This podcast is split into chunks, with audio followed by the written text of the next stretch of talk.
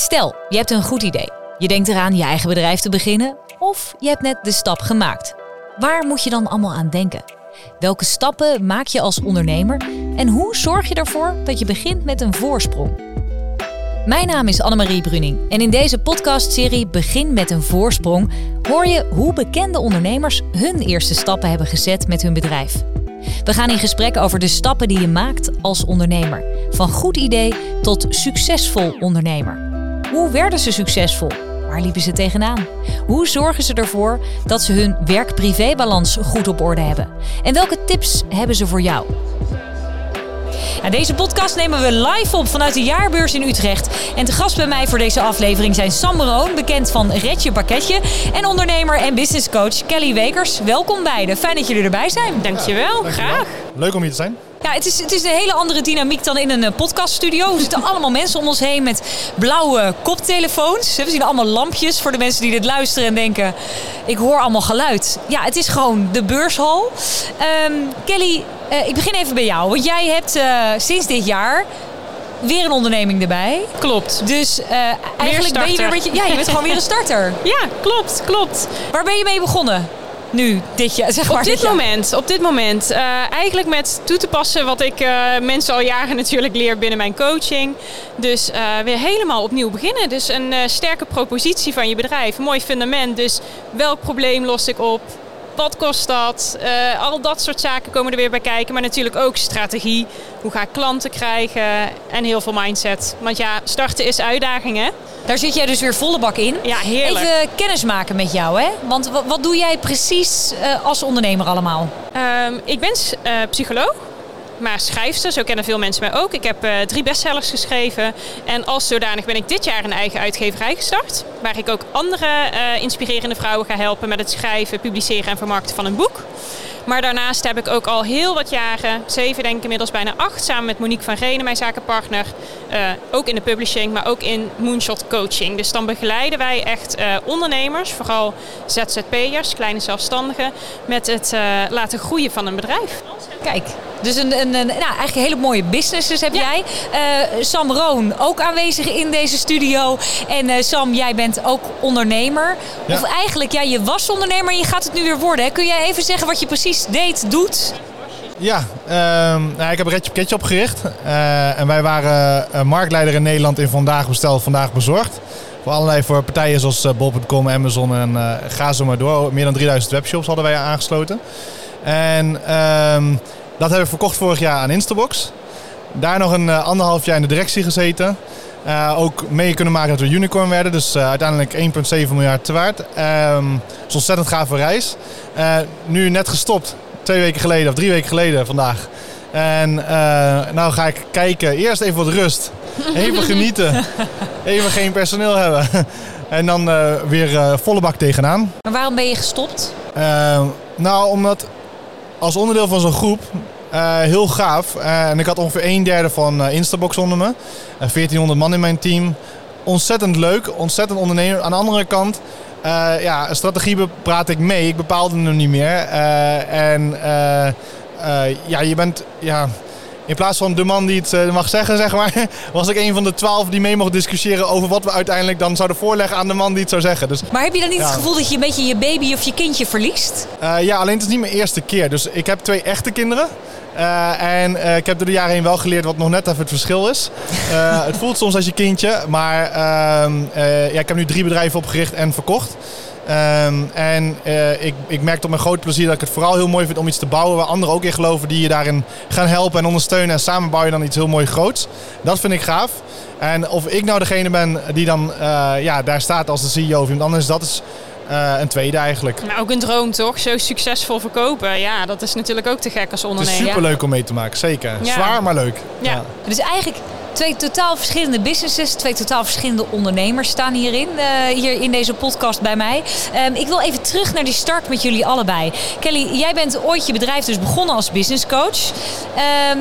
Maar waar kwam dat gevoel voor jou opborrelen? Wanneer kwam het idee om te starten? Nou, eigenlijk, ik kom echt uit een ondernemersgezin. Ondernemers in de mode, maar ook boerenbedrijven. Heel hard werken, in ieder geval alles zelf doen en niet luisteren naar een baas. Ik ben wel gaan studeren. Ik ben op een gegeven moment afgestudeerd psycholoog. En toen dacht ik, was ik dus nog geen businesscoach als zodanig. Maar toen dacht ik, ja, als ik dan psycholoog ben, tuurlijk ga ik bij een baas werken. Want ik wil ook werkmeters maken. Maar toch ook voor mezelf begonnen. Omdat... ja, dat je dat dan toch zo graag wil. En dan, als ik dan terugdenk naar het echt beginnen. Ik heb daarvoor natuurlijk eindeloos veel baantjes gehad. Maar dan echt je eigen bedrijf, je onderneming. KVK-nummer natuurlijk. Praktijkruimte aangehuurd. Zakelijk telefoonnummer. Website. En ik zat daar, geloof ik, was het 1 september dat ik begon. En ik dacht, nou ja, dit is de dag. Helemaal high on life natuurlijk. Ik heb mijn eigen bedrijf. Laat het succes maar komen. En ik zat daar en er kwam geen enkele mail in de mailbox. Niemand meldde op die telefoon en er was gewoon geen klant te bekennen. En toen dacht ik ineens, shit, hoe krijg ik eigenlijk klanten? Die zijn wel essentieel, die klanten. Ja, dus dat was zeg maar ook wel meteen misschien het vuurtje wat uiteindelijk tot de business coaching heeft geleid. Dat... ik heel veel heb gedaan aan marketing. Heel goed moest gaan nadenken over wat is nu echt mijn propositie. Waar wil ik me nu op richten? En ik merkte dat zoveel andere ondernemers tegen die struggles aanliepen. Dat ik dacht, ja, hier wil ik mensen meer wegwijs in maken. Maar hoe kom je op dit soort dingen allemaal? Ik bedoel, je zit daar een beetje voor je uit te kijken. Te wachten tot je mailbox volstroomt. Hoe kom je er dan op om dat soort dingen te gaan doen? Ik bedoel, ging je naar websites toe? Absoluut. Kijk, het was natuurlijk het Google-tijdperk. Tenminste bij mij. En de opkomst van social media. En ik ben gewoon, ik ben super leergierig. Dus ik ben gewoon als een gek gaan googlen. Er was al heel veel te zien in Amerika van de opkomst van hoe kan je Instagram, dat was toen echt nog in de kinderschoenen, hoe kan je dat gebruiken en LinkedIn voor de PR van je bedrijf. En daar ben ik me eigenlijk in gaan verdiepen. En van mailfunnels tot dat soort zaken. Ja, nu kennen we dat allemaal, maar toen nog niet. Dus daar heb ik mezelf wegwijs in gemaakt. En toen ging ik zien hoe dat werkte. Ik was dus ook een van de eerste psycholoog-coaches, zou je nu niet meer kunnen denken, die social media gebruikte om zichzelf zeg maar aan de man te brengen. En daar trial and error. Maar ik merkte al heel snel dat dat veel klanten opleverde. Kun je die eerste klant nog herinneren eigenlijk? Ja, heel goed, heel goed. En ook de bosbloemen die ik kreeg aan het einde van het traject. Dat zal ik nooit vergeten. Dat is mooi. Ja, dat is natuurlijk ook wel echt zo'n mijlpaal in je ondernemerschap. Die allereerste klant. Ja, echt. Ja, hoe ging dat bij jou, Sam? Nou, mijn allereerste klant was Radio Kootwijk. Ik weet het nog goed. Die was mijn allereerste bedrijf. Was catering voor koffie. En dan Fairtrade en Eco gecertificeerde koffie.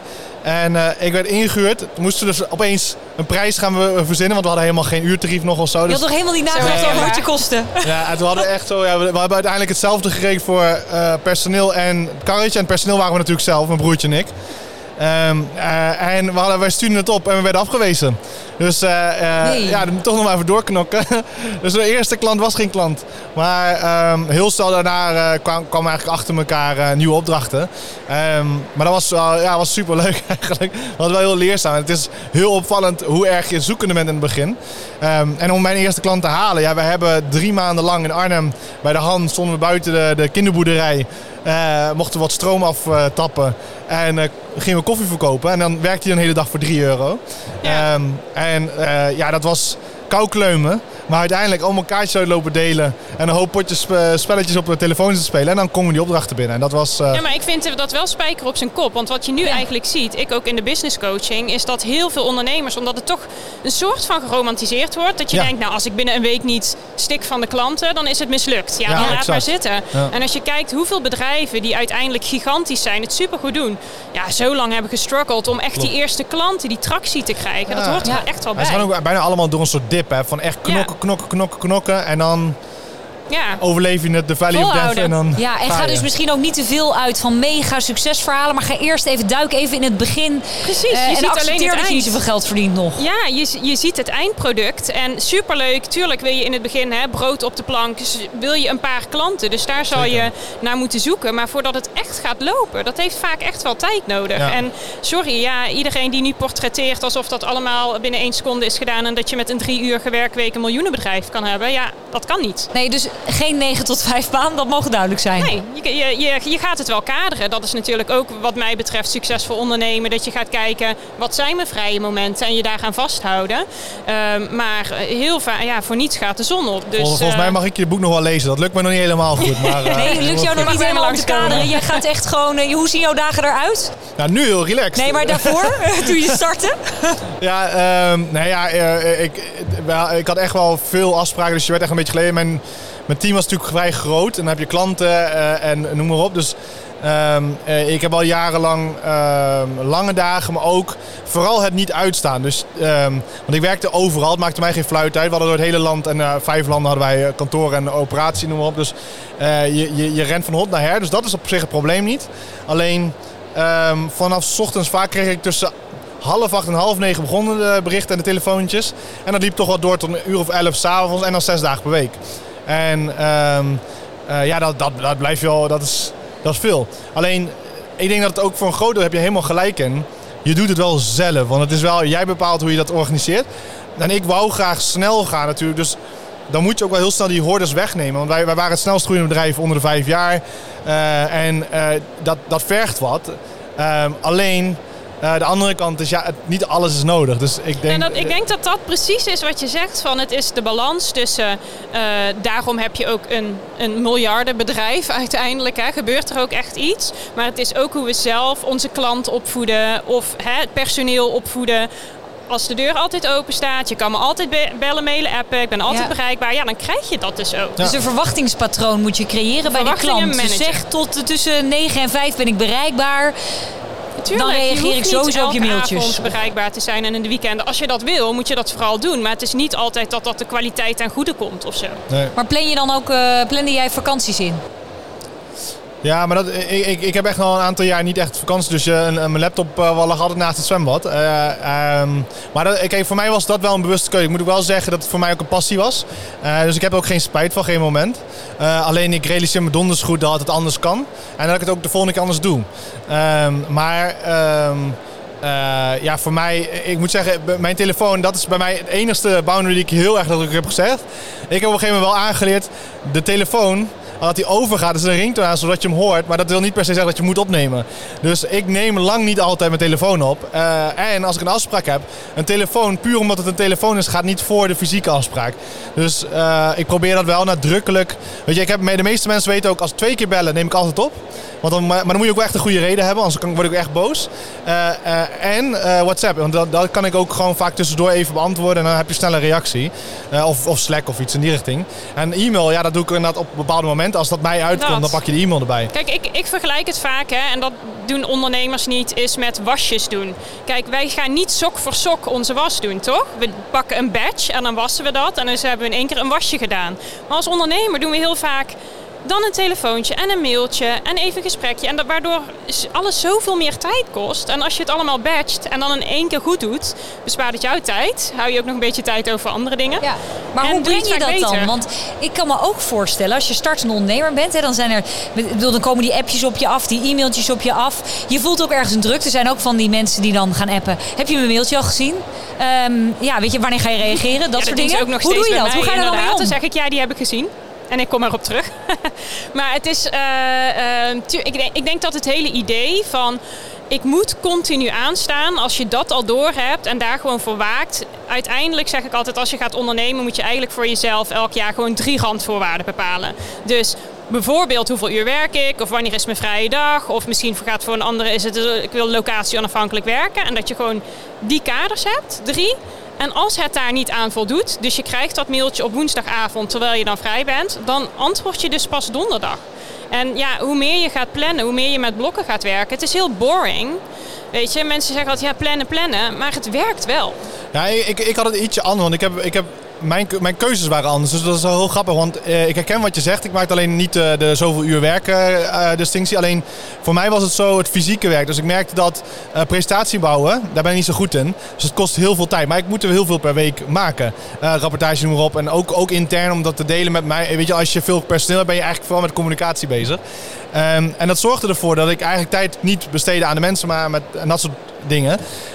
Dus op een gegeven moment begon ik daar ook gewoon een team voor op te bouwen, wat die werkzaamheden bij weghaalde. Mooi. Zodat ik me bezig kon houden met letterlijk een hubbezoek en met personeel praten. Of teams praten. Maar dat was een iets andere keuze. Maar dat aanstaan was voor mij de manier om het bedrijf te versnellen, zeg maar. Dus dat maar dat is ook al mooi wat jij zegt. Ook op een gegeven moment wel uitbesteden. En dus bepaalde andere mensen taken laten doen waar jij gewoon minder goed in bent. Ja, dat is ook al top. Maar zijn er ook dingen, hè? Want ik bedoel, ik hoor nu een aantal dingen van Sam, waarvan die denkt, die zou ik volgende keer echt anders doen. Of daar heb ik echt onwijs van geleerd. Zijn er ook dingen waarvan jij denkt in de start, die heb ik gedaan, maar dat zou ik echt nooit meer zo doen. Of dat deed je nu als uitgever eigenlijk ook al niet meer als je begon? Ja, ik denk zoveel. Ik denk dat ik elke dag wel weer iets leer. Dat ik denk, oh, dat is onhandig. Dingen hebben me te veel tijd gekost, te veel energie, te veel geld. Aan de verkeerde mensen geld uitgegeven. Ik denk nu bijvoorbeeld heel vaak puur daarop.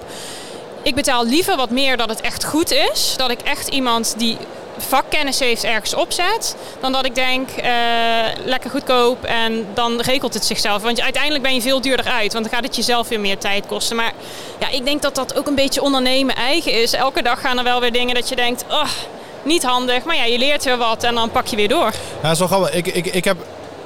ook wel, vind ik zelf een wat saaiere, maar wel hele belangrijke die ik wel toepas. Is, wij doen nu tegenwoordig alles vanaf dag 1 in het Engels. Dus alle documenten in het Engels. En we houden alles bij. Dus we gewoon in een drive online. Wij gebruiken Google, maar je hebt allerlei dingen natuurlijk. Dropbox, et cetera. En dan netjes in mapjes bij elkaar houden. Want dan ben je altijd, of nou voor een bank, of voor een investeerder, of voor jezelf. Je administratie is, je hebt alle zaken op orde. En het is zo saai in het begin. Maar als je dat eventjes doet, dan heb je, ook op onze omvang, wij waren altijd bezig met die due diligence en zo. Dat was echt drama. Structuur. Ja, en als je dat van begin af aan doet, ben je nooit al die oude boeken aan het doorzoeken en zo. Je bent gewoon bezig met ondernemen, zeg maar. Ik ben ook nog wel benieuwd, hoe belangrijk is een doel om te hebben als startende ondernemer? Als jij bent gestart, had jij meteen al een doel, daar wil ik naartoe, dit wil ik bereikt hebben. Hoe belangrijk is dat? Ja, ik heb wel altijd het idee van, als je geen doel hebt, dan kan je ook niet raakschieten. Dan ga je gewoon alle kanten uit en dan weet je ook niet welke route je moet nemen. Dus ik denk zeker dat het belangrijk is een doel te hebben. Een realistisch doel ook, maar dat je wel flexibel moet zijn in de weg om daar te komen. Want als je denkt, ik heb dat doel, dus het moet zo, 1, 2, 3. Ja, heel vaak ga je gewoon even een omweg nemen of komt het net via een andere kant.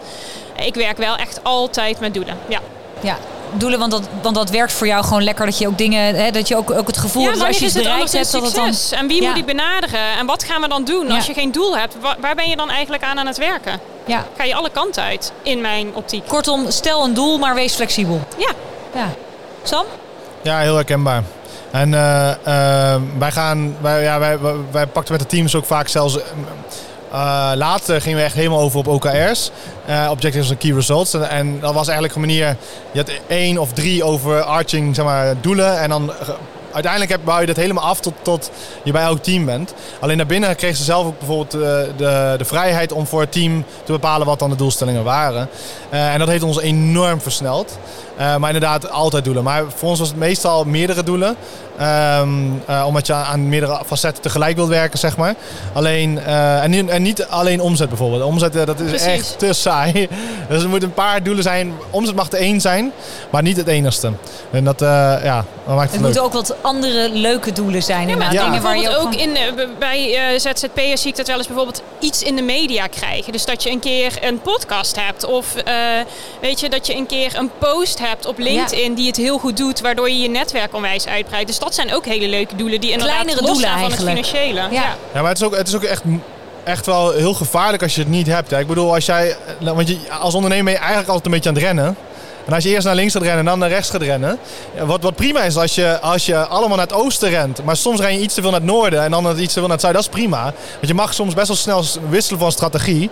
Als je maar die strategie uiteindelijk het doel heeft om naar het oosten te rennen, zeg maar. Dus dat... Ja. Wat staat er nu op jouw lijstje aan doelen? Even gewoon 2, 3 doelen. Welke heb je nu? Voor elkaar krijgen dat ik 3 maanden rust pak. Dit is vakantie voor mij. Dus het feit dat je het nu uitspreekt is al heel goed. Want daar zijn we allemaal getuigen van. 3 maanden rust. Ja, en ik heb me voorgenomen om november de hele maand niet te drinken. Gewoon om lekker fit te zijn en helemaal voor mijn gezin te zijn. Ik wil eigenlijk... Ga je veel drinken als ondernemer? Ja, dat sluipt er zo in. Dat is echt wel, daar moet je echt wel voor opletten. Moet je ook voor waken. Ja, maar je wordt overal krijg je een fles. En het is oprecht. Zeker als je snel groeit. Dan merk je dat leveranciers zo komen allemaal. Ik weet de allereerste keer dat ik bij mijn vorige bedrijf dat wij kerst vierden. Dus hadden wij een tafel zoals dit vol met whisky en drank staan wat we gekregen hadden. Toen hebben wij een feest voor 300 man gegeven. Jeetje. En die hebben alleen maar van de cadeaus van mij en mijn compagnon hebben we de hele avond iedereen te drinken kunnen geven. Dat is bizar. Dus bij deze voor de klanten of toekomstige klanten van jou die luisteren, chocola is ook prima. Ah zeker, daar zijn we allemaal heel blij mee. Heb je nog een laatste doel wat je nu echt hebt als ondernemer ook straks? Ja, als ondernemer, ik wil heel graag één hele markt echt radicaal vergroenen. En voor mij, ik heb het geprobeerd met de logistiek. Wij waren de eerste die op weg was naar 100% CO2-vrij bezorgen in een heel land. Dus wereldwijd gebeurt het lokaal, maar niet in een heel land. Uiteindelijk gingen wij te snel, waardoor wij hadden 300 auto's besteld. Tegen de tijd dat ze binnen waren, zaten wij op 700 auto's. Terwijl, toen wij het bestelden, hadden wij 100 auto's. Dus dat was echt belachelijk. Alleen, we zijn heel ver gekomen en anderen volgen ons wel een beetje, maar nog niet genoeg. Dus ik wil zelf bij het volgende bedrijf wat ik doe, wil het vanaf moment 1. En voor mij is duurzaamheid ook mensen, maar het is vooral het milieu. Dat vind ik zelf, dat drijft mij heel veel. Dus ik wil eigenlijk iets doen waarmee we laten zien van iets wat anderen denken, het kan niet. Ja, het kan wel. Ja, groen, duurzaam. Dan wil ik even naar jou, Kelly, want jij hebt ongetwijfeld ook nu een paar doelen op je lijstje staan. Ja, ik denk mijn grootste doel voor dit jaar nu wel, en dat komt nu volgende week heel erg in de buurt, is dat ik heb in Nederland 3 bestsellers geschreven over persoonlijke ontwikkeling. En volgende week lanceer ik wereldwijd. Dus vlieg ik naar Amerika en komt het boek van Australië tot Japan tot overal uit. Dus dat zou wel heel leuk zijn als dat een succesvolle launch wordt. Want ik zie dat succes, hoeveel lezers. Ik vind toch als je een bepaalde missie hebt met een boek, dan is het heel nobel om te zeggen, ja, als alleen mijn moeder het leest, is het al leuk. Maar ja, je vindt toch dat wat je daarin brengt, blijkbaar voor meer oren bestemd is. Dus dan zou het wel heel mooi zijn als dat wereldwijd tractie mag vinden. Dus dat is een doel. Heb je nog een ander doel? Genieten van mijn vrije tijd. Druk genoeg, dus ook lekker ontspannen. Dat beetje vrije tijd, ja, wat er precies, is, daarvan quality genieten. Time met de mensen die je lief hebt, dat is... ook echt succes, toch? Ja. Tot slot, we sluiten eigenlijk altijd even af met een hele korte, krachtige tip voor de starters. Sam, heb je een krachtige tip waarvan je zegt, dit moet je als starter doen? Beginnen. Ja. Hele goeie. Beginnen. Ja. En daar bedoel jij eigenlijk mee, niet nadenken... Nee, ja, zeker wel nadenken. Maar het is, hoe langer je over iets nadenkt, des te meer beren je op de weg ook ziet. En ik geloof, soms moet je ook even beginnen met lopen. En dan zie je wel hoe je met elke beer gaat worstelen. Dat is prima. Maar het is allemaal niet zo erg als het lijkt. En zelfs de enge dingen komen vaak wel goed. Dus ik zou vooral willen zeggen, begin. Ga worstelen met die beren. Ja, absoluut. Precies. Kelly? Ja, in het verlengde daarvan denk ik veerkracht hebben. Uiteindelijk als je begint met ondernemen en ook als je het al langer doet, er komen altijd ups en downs. Weet je, dingen gaan goed, maar er gaan ook heel veel dingen mis. Micro op dagelijkse basis, soms ook heel macro. Dat je denkt, komt dit nog ooit goed? Het komt allemaal goed. Ik zeg ook altijd een beetje, er zijn heel veel mooie ideeën, heel veel mooie producten. Maar de mensen erachter, de ondernemer, die maakt het tot een succes. Dus als jij de schouders eronder kan zetten en altijd dingen positief om kan denken en gewoon gas geeft, dan kom je er wel. Rugrecht, gewoon gaan en genieten. Ja. Kelly Wekers, schrijver, uitgever en businesscoach. Mag ik jou danken? En Sam Roon van voormalig Redje Pakketje. Maar straks ook ondernemer in duurzaamheid, begreep ik. Yes. Dankjewel. Leuk dat je luisterde naar deze podcast. KVK krijgt veel vragen over starten. En 8 december is er daarom weer een online KVK start-event. En dan is het thema geldzaken. Dan zijn Wouter Staal van Yogurt Barn en André Dolsma van Credit te gast. Wil je nou meer weten over de KVK Start Events? Ga dan naar kvk.nl/startevents. Voor nu bedankt voor het luisteren.